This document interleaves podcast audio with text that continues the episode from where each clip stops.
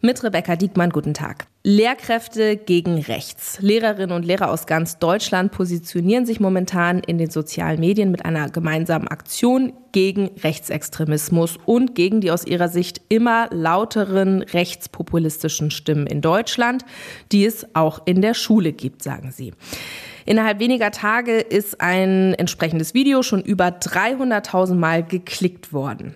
Initiiert hat die Aktion Lynn Hart. Sie ist eine junge Gesamtschullehrerin aus Lich und sie hat im Netz sonst eigentlich ein sehr buntes und fröhliches Profil. Da gibt es kreative Tipps, wie man den Unterricht oder das Klassenzimmer gestalten kann.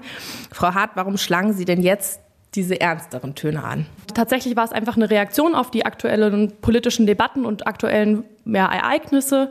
Ich habe dann einen Text verfasst und konnte auch noch größere Accounts mobilisieren und so kam die ganze Aktion zustande. Es geht in dem Post ja um Rechtsextremismus in der Gesellschaft, aber auch in der Schule.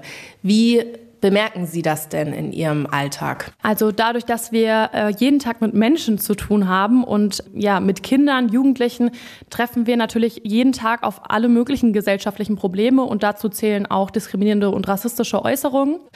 Und äh, dann ist es wichtig und gefragt von der Lehrkraft, dass man unbedingt hinhört, dass man hinsieht und das unbedingt kommentiert. Sie erwähnen in dem Post keine Partei namentlich.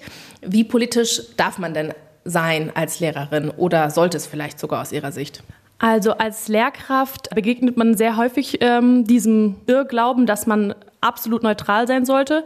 Das betrifft natürlich niemals Rechtsextremismus.